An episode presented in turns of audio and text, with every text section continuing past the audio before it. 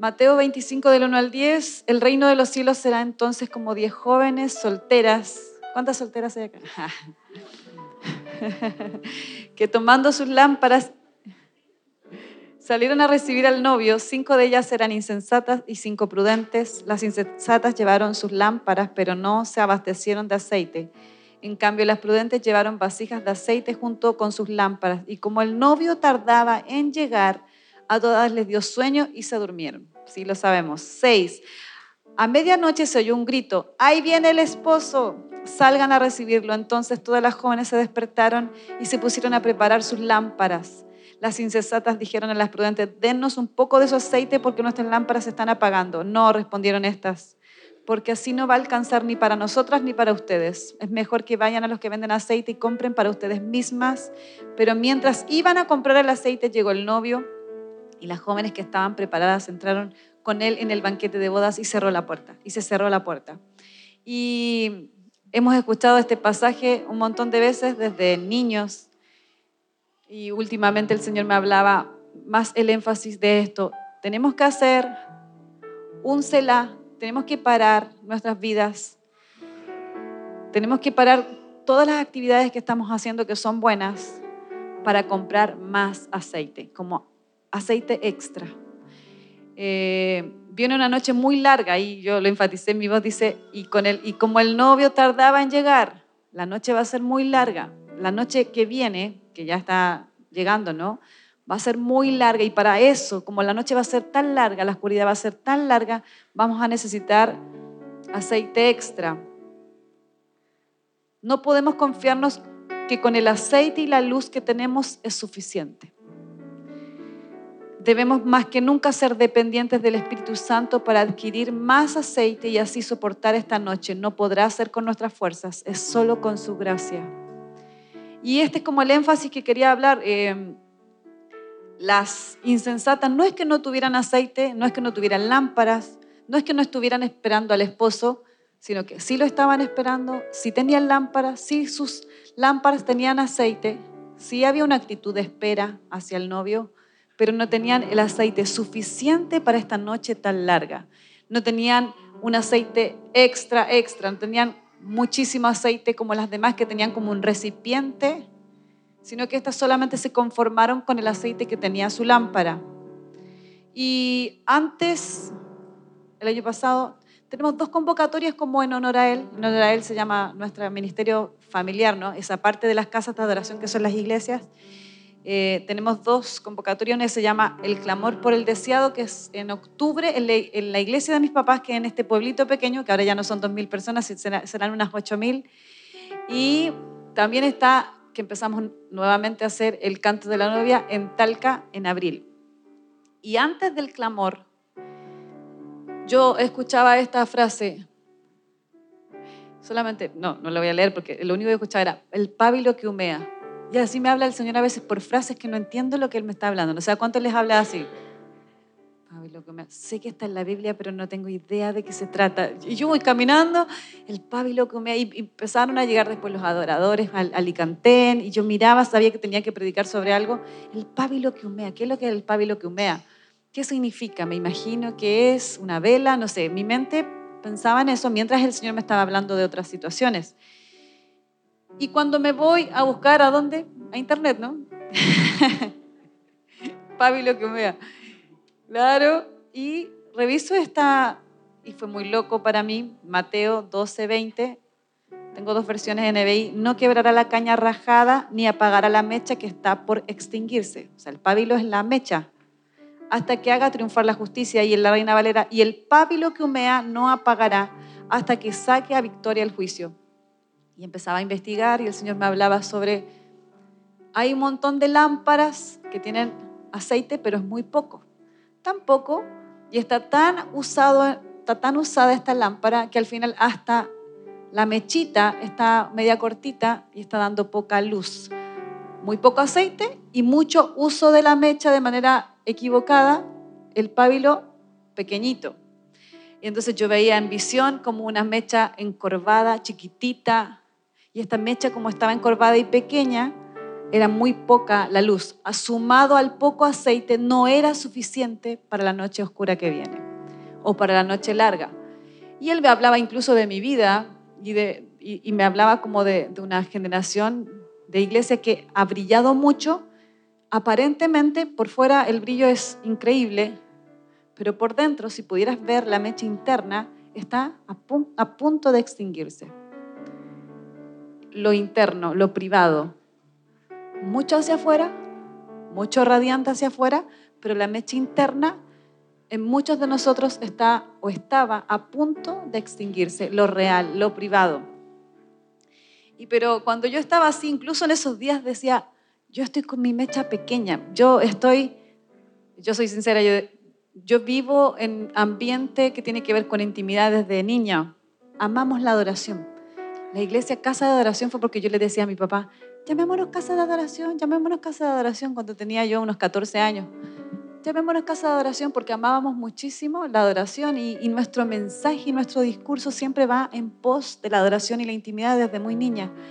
Amo hablar con el Señor todo el tiempo, amo tener comunión con Él, es como mi asignación eh, como principal, pero internamente había algo como una urgencia dentro de mi corazón de que sentía que estaba, estaba, ¿no? Brillaba y hablo del mismo tema y estaba adorando y estaba llevando a un montón de gente al Señor en la adoración, pero que mi, mi llama estuviera un poquito desgastada, o sea, perdón, la mechita. Estaba como, mm, ¿se fijan cuando uno está cantando cumpleaños feliz y, y si no sacas bien la cosita, como que uh, dura poquito?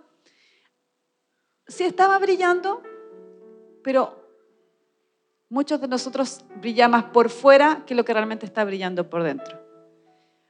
Y, yo sabía que era un mensaje para mí, pero también para muchos de los que estábamos en esa conferencia. Era, nos acostumbramos tanto a brillar, que nos vean radiantes, que nadie sabe que realmente en lo privado, en lo más íntimo de nosotros, realmente estamos a punto, está humeando, está humeando lo interno. puedo llenarme de palabras hablando de intimidad, puedo pasar años hablando de intimidad, puedo pasar una semana hablando de intimidad y no estar viviendo intimidad, sino como intimidad pero escasa, intimidad pero poquito, luz pero pequeñita. No digo que no lo tengamos, no digo que no lo tengas, digo que no es suficiente para la noche que se avecina, no es suficiente para la crisis que viene al mundo. El Señor dice, quieren recibir al esposo, quieren recibir esposo, necesitan aceite extra, necesitan muchísimo aceite. Pero mientras yo veía eso, yo, yo veía la esperanza del Señor sobre mí, sobre, sobre las generaciones. Una generación que está hablando de intimidad hace un montón de años. ¿Desde cuándo se empezó a hablar muchísimo de adoración e intimidad? Desde los 70, 70, con, la, con, con la, el ayudamiento carismático, de la adoración, 70, ¿no? Con la viña, el énfasis del Señor, 70, 80 y un montón. La iglesia se llenó. ¿Quién? ¿Quién no habla de intimidad y de adoración? Y cada vez va más. Por lo mismo, se hace tan profesional hablar de adoración y de intimidad. Y como, muy parecido a lo que hablé en la mañana, como si lo hacemos, yo no digo que no lo hagas, como si lo hacemos. Y si le das tu tiempo diario a Dios, algunos sí, algunos no. Pero si no dices, pero si igual estoy hablando todo el día con Él. Lo estoy, soy consciente de su presencia. Yo sé cómo Él me ama porque su amor es sin condición. Ya lo aprendí a sentir aunque no lo busque, porque eso es así. Y aprendí su paternidad, entonces Él me ama tanto que hay una parte que si lo exagero, dejo de buscarlo con intensidad porque ya experimentó su amor todo el tiempo. Y el asunto es que hablamos muchísimo de intimidad y de adoración, pero iba a decir, levanta tu mano. ¿Cuántos? Pero diariamente, si te pones a, sumar los minutos, o semanalmente, si te pones a sumar los minutos que dedicas a lo íntimo y a lo profundo, ¿cuánto es? Estoy hablando de tiempo concentrado y voy a hablar algo muy práctico, demasiado práctico. Suma ¿cuántos minutos al día o en la semana le dedicas a una búsqueda profunda del Señor? No solamente a interceder, que eso es maravilloso, sino algo de la contemplación y de la adoración y algo íntimo. ¿Cuántos minutos diarios o cuántos minutos en la semana dedicamos a, a esto, que es el primer punto, que dice, ¿cómo compro aceite? Lo primero es comunión con Dios, ¿ya? Mi primer punto. ¿Cómo compro aceite? Comunión con Dios. Y entonces, yo estaba ahí, les había contado a los pastores también y a los chicos en la mañana, que sentía una urgencia de hace más de un año. Vuelvo a repetir, mi vida está como alrededor del discurso de la intimidad y la adoración. Y lo hago. No, no, digo que no lo hago, lo hago. Amo la presencia del Señor, soy sensible. Me encanta, yo estoy así tentada a tocar el piano cada rato. Amo tocar el piano desde muy niña solo para conectarme con el Señor. Amo, y delante estaba a punto de, de, de, a través de la música declarar cosas o, o conectarme con el Señor. Yo amo eso, no es algo que esté alejado de mí. Pero hace más de un año vengo con una urgencia de decir, sí, pero no es suficiente. No, pero no es suficiente. No estoy dándole justo en el centro. Estoy, pero no estoy tan como debería estar. Y yo, hay un clamor que ha sido dentro de mí y lo escribí para que no se me olvidara. Por ahí lo escribí. Pero bueno, voy a leer esto. No va a ser suficiente tu nivel de aceite que tienes ahora para la noche oscura que viene. No seamos como las imprudentes, que sí tenían lámparas y también tenían aceite, pero se conformaron. Y fueron arrogantes al creer, yo ya tengo suficiente. Y quiero hablar a tu espíritu porque va a ser breve, pero yo ya tengo suficiente. Yo amo al Señor, yo lo estoy esperando. Yo adoro todo el día. Yo tengo conciencia de su presencia. Todo lo que te dije recién. Lo que yo hago siempre. Tengo conciencia, hablo con Él, lo adoro. Cuando estoy ministrando la alabanza me conecto muy fácil con Él. Se me hace muy fácil. Debe ser un don que tengo que se me hace demasiado fácil conectarme con el Señor el 90% de las veces. Son muy pocas las veces las que no logro conectarme y eso es algo terrible cuando me pasa pero no sé cuántos les pasan que ya pasaron límites en cuanto a eso y ya logran conectarse muy rápido y, por, y su espíritu ha sido entrenado para la adoración. Eso me pasa. Pero aún así, puedo ser un arrogante al decir, me es suficiente. Y no parar y pagar el precio de decir, tengo que parar, tengo que hacer un silencio en mi vida para que esta vida tan activa que hago, haciendo un montón de cosas hermosas para Dios que incluso están alrededor de la adoración y de la intimidad, no son suficientes porque no hay sustituto para mi comunión con Dios personal. No hay ningún sustituto para mi comunión personal con Dios larga y profunda. O sea, mis tiempos de comunión diaria, de decir, te amo Señor, es súper importante. Te adoro, te veo en la naturaleza, te veo a través cuando la gente me habla, te estoy viendo cuando cocino, te estoy viendo cuando lavo los platos, estoy adorándote, estoy consciente de ti, adoro en el piano, adoro en mi trabajo. Es súper importante, pero no es suficiente. Para la noche que viene se necesita mucho más. Amén. Y lo hemos aprendido desde niños, pero ¿y? Yo lo digo hacia mí, ¿Qué plan de acción tengo para cambiar esto de minutos a horas? Porque sé que la vida cada vez está más acelerada y tiene más cosas y te, te falta el tiempo, ¿no? Y no estás haciendo nada incorrecto, todo es correcto. No hay nada incorrecto en lo que haces, todo es correcto. La mayoría de las veces es correcto. Bueno, saquemos las redes sociales, las series por ahí. Mucho cumpleaños en la iglesia, muchas fiestas por ahí, por acá de la iglesia. Yo le digo a la gente de la iglesia, ya, menos cumpleaños. Todos agarraron con hacer cumpleaños de todo un día, así como, no es malo, ¿no? Pero al final no tengo tiempo para nada, pero bueno, pero si tienes tiempo para darte un cumpleaños el sábado, otro el martes, otro el, el, el no sé, la presentación de alguien. Si tienes que sacar incluso espacio de, de tiempo en eso, que parece tan bueno tener comunión con tus hermanos, ¿no? Pero estoy diciendo, estoy siendo muy radical ahora, pero incluso si en eso tú dices, todo es bueno, pero si, si en vez de ir seis horas voy tres y quedo un poco mal con la gente, pero así no pierdo mi tiempo que no he tenido. Ahora, si te sobró el tiempo de intimidad, anda todo lo que quieras. Si estuviste muchísimo tiempo a solas con Dios, ve todo lo que quieras. Pero si dices, no tengo tiempo, pero si tienes tiempo para lo otro, entonces empieza a hacer un plan. Un plan. Y de eso quería hablarte, un plan. Punto número uno, plan de intimidad. Tiene que ser práctico.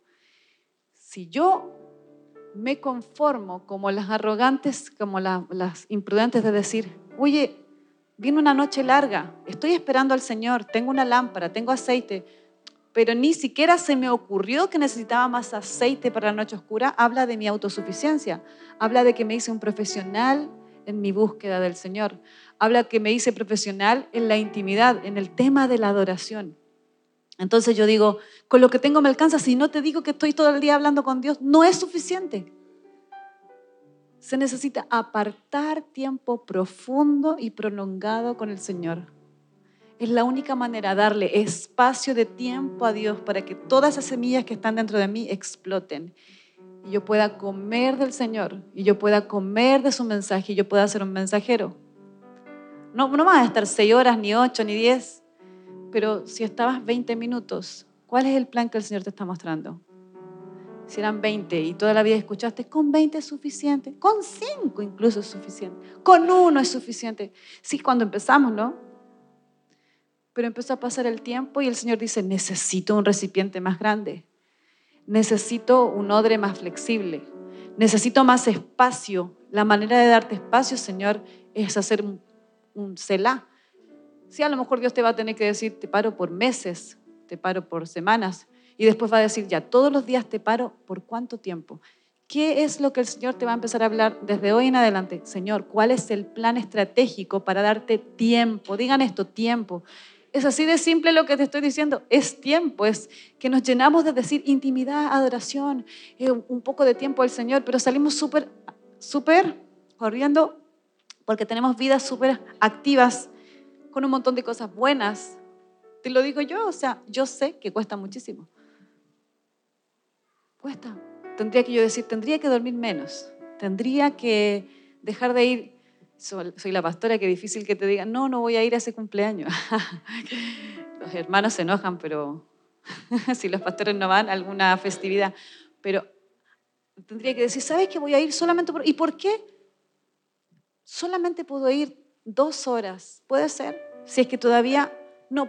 Tendría que ser un pecado para nosotros decir, durante todo el día no conversé con el Señor. Así como te es difícil dejar de comer y te das la media hora de tiempo para sentarte a comer, tendría que ser para mí así. O sea, mira las cosas que te estoy hablando, muy sencillas, pero es decir, si puedo darme media hora del día para almorzar, 10 minutos para la merienda, no sé si acá es tan importante como en Chile, se dice la 11, ¿es importante? Más o menos en Chile es sagrado, la 11. Tráigame 11. Ah, no, así comí algo. Es como que si no cenaras, como que tú dijeras, no tengo tiempo para comer hoy. ¿Lo dices? No, tengo tiempo para ir al baño. ¿Lo dices? Los hombres, pregúntenle. no sé por qué se demoran tanto. Y las mujeres somos súper así rápidas.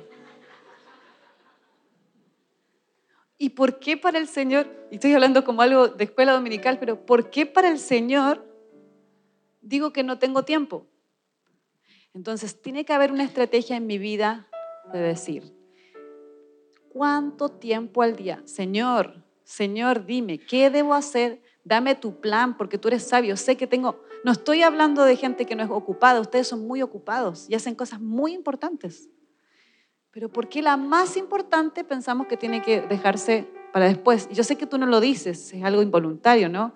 Lo vas dejando, lo vas dejando y nadie se da cuenta, todos piensan que estás brillando, porque brillas por lo que recibes en la iglesia, brillas por mensajes de YouTube, Brillas porque estás adorando con tus hermanos de misión. Brillas porque escuchaste algo. Brillas porque tienes un poquito de que hablas todo el día con Él y sí lo amas, pero no es suficiente. Dios te ama muchísimo y siempre va, a bendecirte. Siempre va a estar contigo y, y, en el cielo capaz que tengas un montón de recompensas cuando, cuando el Señor esté aquí con nosotros en el milenio también, pero no es suficiente para la noche que se avecina. Necesitamos que eso cuando, uy, que, eres brillante, a ver, voy a, voy a destaparte un poquito. ¿Y cómo está la llama? Pequeñita. ¿Y cómo está el pábilo? Necesita podarse. Pero hay esperanza. Eh, eh, Apocalipsis 2.1 dice que el ángel de la iglesia en Efeso, escribe al ángel de la iglesia en Éfeso, el que tiene las siete estrellas en su mano derecha, el que anda entre los siete candelabros de oro. Simple, el Señor sigue estando en medio de ti. A pesar de que esté pequeño. Acuérdense, las iglesias estaban pequeñísimas, alguna de ellas, en cosas. Aunque tu llama esté pequeña, encorvada como la vi en mi visión, como un pábilo que está humeando, terrible de pequeño, solamente que por fuera se ve grandioso. Hay esperanza. Si el Señor lo hizo conmigo, lo puede hacer contigo. Esa era la número uno. Número dos,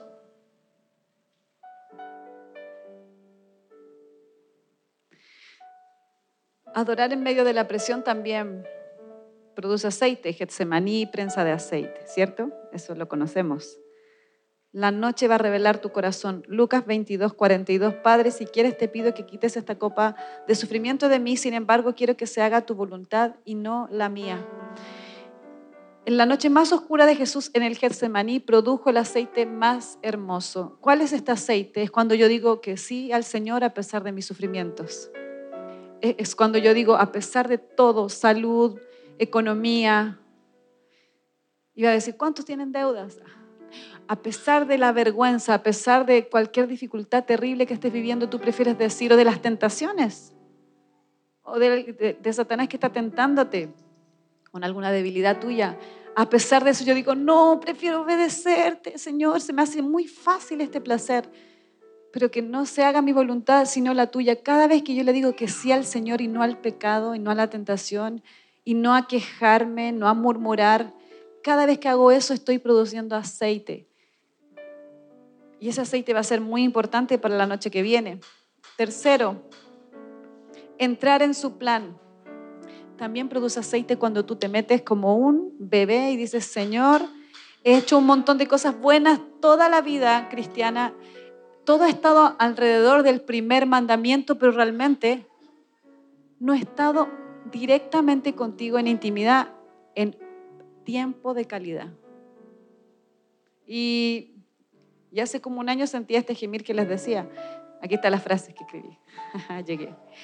Decía esto, ¿por qué lo escribo? Porque lo repetí dentro de mí muchas veces, porque el Señor lo cantaba dentro de mí. Ya no quiero perder el tiempo, no quiero no quiero estar en mis planes, me meto en los tuyos, quiero perderme en tus negocios, méteme en tu río, úneme, dame vida.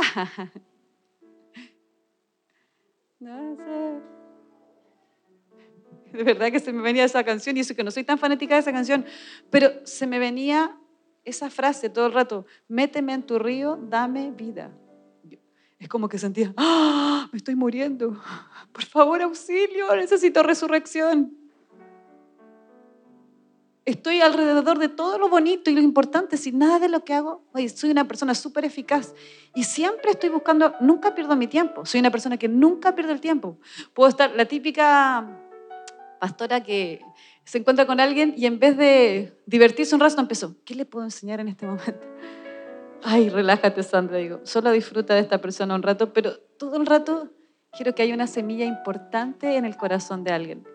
Todo el tiempo estoy amando a través de un consejo, de que sea, que sea importante, o sea, que mi vida sea importante para la persona, no, no que sienta como que no le di un tiempo de calidad. Siempre estoy muy enfocada, desde niña. Si decía, esta novela, las novelas venezolanas cuando yo era niña eran muy famosas, no sé si acá, y a los 12 años el Señor me llamó, tuve un encuentro sobrenatural cuando estaba muy enojada con mi papá. Mi papá me, retó delante de los hermanos, como hija de pastor, ah, que te enseñan para enseñar a los demás. Así era antes, ¿no? Ahora no.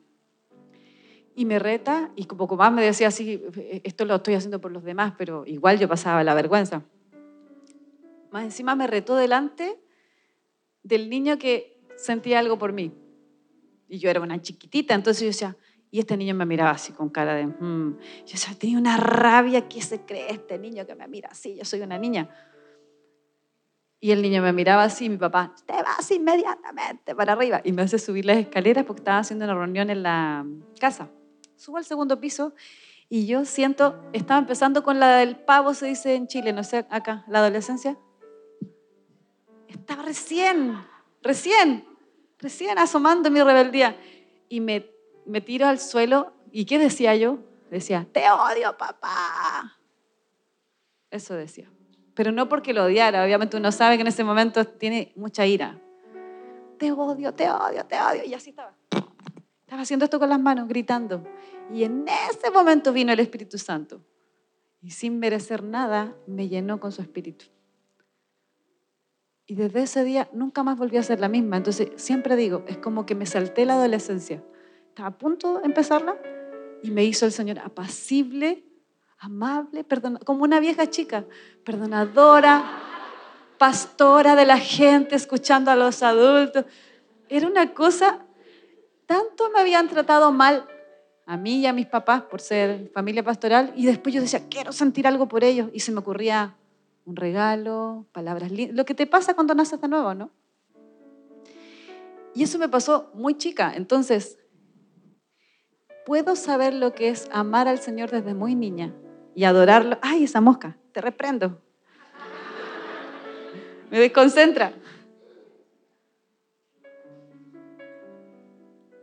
Y cuando yo estaba ahí, yo le decía al Señor en este último año, méteme en tu río, dame vida, méteme en tu río, dame vida, por favor. ¿Cuántos han sentido esa urgencia? Es como que te, infectaron con algo, una infección interna. Estoy desesperada, estoy desesperada, estoy desesperada. Hago todo bien, se supone. No pierdo mi tiempo.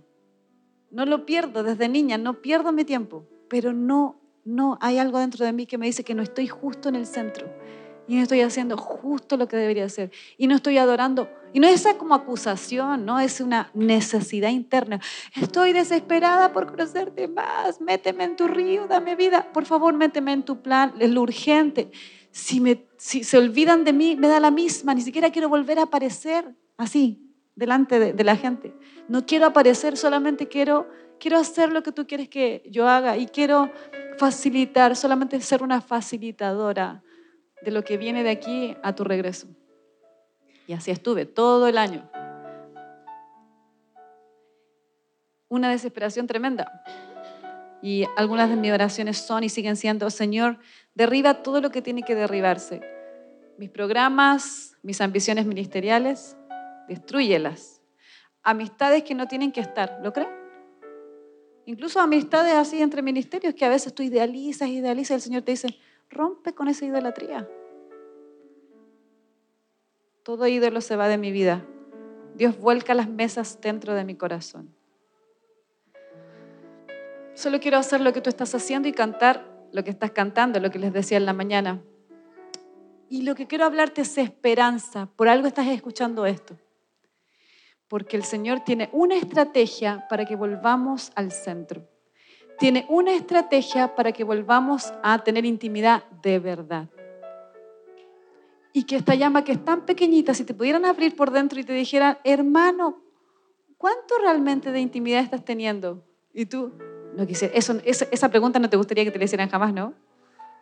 Estoy hablando de algunos porque sé que hay algunos que son muy potentes y crecidos y, y llenos de tiempo, pero para algunos, para algunos que nos cuesta, para algunos que nos costaba, y aunque sí teníamos intimidad con Dios, pero era como de, te voy a dar como aproximados, ¿ya? 20 minutos diarios. Yo sé que no es solamente tiempo, solamente quiero ser eh, como práctica contigo. ¿Me explico? O sea, yo sé que Dios ve mucho más que eso en ti, que hay otras cosas que haces por Él que valen mucho más que esto, pero hablándote de tiempos de devoción, vamos a hablar de tiempo. Por ejemplo, tú haces 20 minutos diarios de intimidad, después estás todo el día hablando con Él y dices, te amo, eres santo. Tú habitas en las alabanzas de tu pueblo. Miras un árbol, miras una flor. Gracias por esa flor que me estás dando, Señor. Después miras al atardecer. Aleluya. Te amo en el atardecer, en el amanecer. Algunos que se levantan temprano. A mí me gusta mucho el atardecer. Y, y entonces estás viendo al Señor en todo. Yo soy una persona así, muy consciente. ¿Cuántos son así? ¿Hay hombres así también o no? Que les gusta la naturaleza y se conectan con Dios. A mí me encanta. Entonces tú estás ahí con eso, después hay adoración acá, yo veía acá todos súper prendidos. Y no solamente prendido a algo externo, sino que yo veía mucha gente realmente metiéndose con Dios y con temor. Y es súper importante que sigamos haciendo eso, pero no es suficiente. Ahora, cuando te abren, y vamos a ver cómo está el pábilo y la llamita, de muchos de nosotros pequeñita, no como debería necesitarse para la hora oscura que viene. Se necesita, diga, más. Diga más. Más aceite, más extra de aceite, más intimidad. Más decirle al Señor que sí en, cuando me está diciendo que obedezca en medio de alguna tentación. Más de meterme en su plan, más de morir a mis sueños personales. ¿Y la esperanza cuál es? Que el Señor vuelva a podar mi mecha con su espada, que el Señor vuelva a hacerme encender, que el Señor vuelva a prender una, una llama radiante, tan radiante en medio de la oscuridad. Lo que era pequeño y débil y arrugado, lo que nadie quería usar. Por eso empecé con el primer versículo, porque está hablando de Jesús. Dice que Él Y el pábilo que humea no apagará hasta que saque victoria al juicio. Está hablando de Jesús. Jesús no es una persona que apaga el pábilo que humea, porque en ese tiempo los sacerdotes cuando veían una llamita o un pábilo que estaba echándose a perder, la menospreciaban y la tiraban. Sino que el Señor, aunque esté a punto de extinguirse, dice, no, todavía hay esperanza. Todavía puedo volver a encender a este corazón todavía puede encenderse como una llama radiante. Todavía creo que puedes volver a lo real, a lo, privado, a lo íntimo. Y por eso estaba tan feliz cuando él me cantaba esto hace unos meses atrás. Todavía puedo hacer algo profundo en ti, todavía puede haber una llama radiante. Y hay otra parte del versículo que dice que la caña era como estas cañas que se hacían para las flautas de ese tiempo. También cuando estaban medias quebradas, ¿qué hacían? ¡Pum!, las tiraban, los que hacían instrumentos para el Señor en ese tiempo. Había una caña que estaba quebrada y él dice, eh, yo no, yo ninguno, ninguno menosprecio, no menosprecio ninguna caña quebrada. Vuelvo a utilizarla y vuelvo a hacer algo, sonidos del cielo en tu vida. Y por eso hay esperanza. Yo leía lo del sacerdote Josué en Zacarías 3. Me mostró el sumo sacerdote Josué el cual estaba delante del ángel de Jehová y Satanás estaba a su mano derecha para acusarle. ¿Cuántos acusados se han sentido? Esto es lo que te estoy hablando es un desafío de amor, pero ¿cuántos han sentido acusados cuando realmente entras en Dios y dices, no, realmente si la gente supiera, mi llama está pequeñísima? Y el diablo le dice, te acuso, no eres digno para hacer un oficio delante de mí como sacerdote. Pero Jehová que ha escogido a Jerusalén te reprenda. Dice, ¿no es esto un tizón arrebatado del incendio? Le habla Satanás. Y Josué estaba vestido de vestiduras viles. Y estaba delante de él diciendo, y el ángel, y mandó a los que estaban delante de él diciendo, quitadle estas vestiduras viles. Y a él le dijo, mira que he quitado de ti tu pecado y te he hecho vestir de ropas de gala. Después dijo, pongan mitra limpia sobre su cabeza y pusieron una mitra limpia sobre su cabeza y le vistieron de ropas. ¿Habías, ¿Conocías el contexto de este pasaje, no? Era un sacerdote, había pecado, sí. No, no estaba dando la medida, sí. No estaba haciendo correcto su oficio, sí, pero el Señor dice, no, no escuches al acusador. Saquen sus ropas viles, vuelvan a vestirlo de ropas de sacerdote y que siga su oficio delante de mí. Hay esperanza. Y solamente quería terminar esto. Cierra tus ojos y decirte, hay esperanza. Y cierra tus ojos para que veas en el Espíritu que muchos de ustedes, así como yo me sentía con una llama no tan grande como debería haber estado, y un pábilo que está humeando, y una caña que tendría que haber sido fuerte, ¿no? Estaba quebrada. Y el Señor dice, yo no soy de los que desechan. Yo no soy de los que desechan, así como el sacerdote, que Satanás le dice, te desecho, pecaste, te desecho, no tienes otra oportunidad. Y el Señor dice, sí, sigues siendo sacerdote delante de mí. Tu mayor oficio es estar delante de mí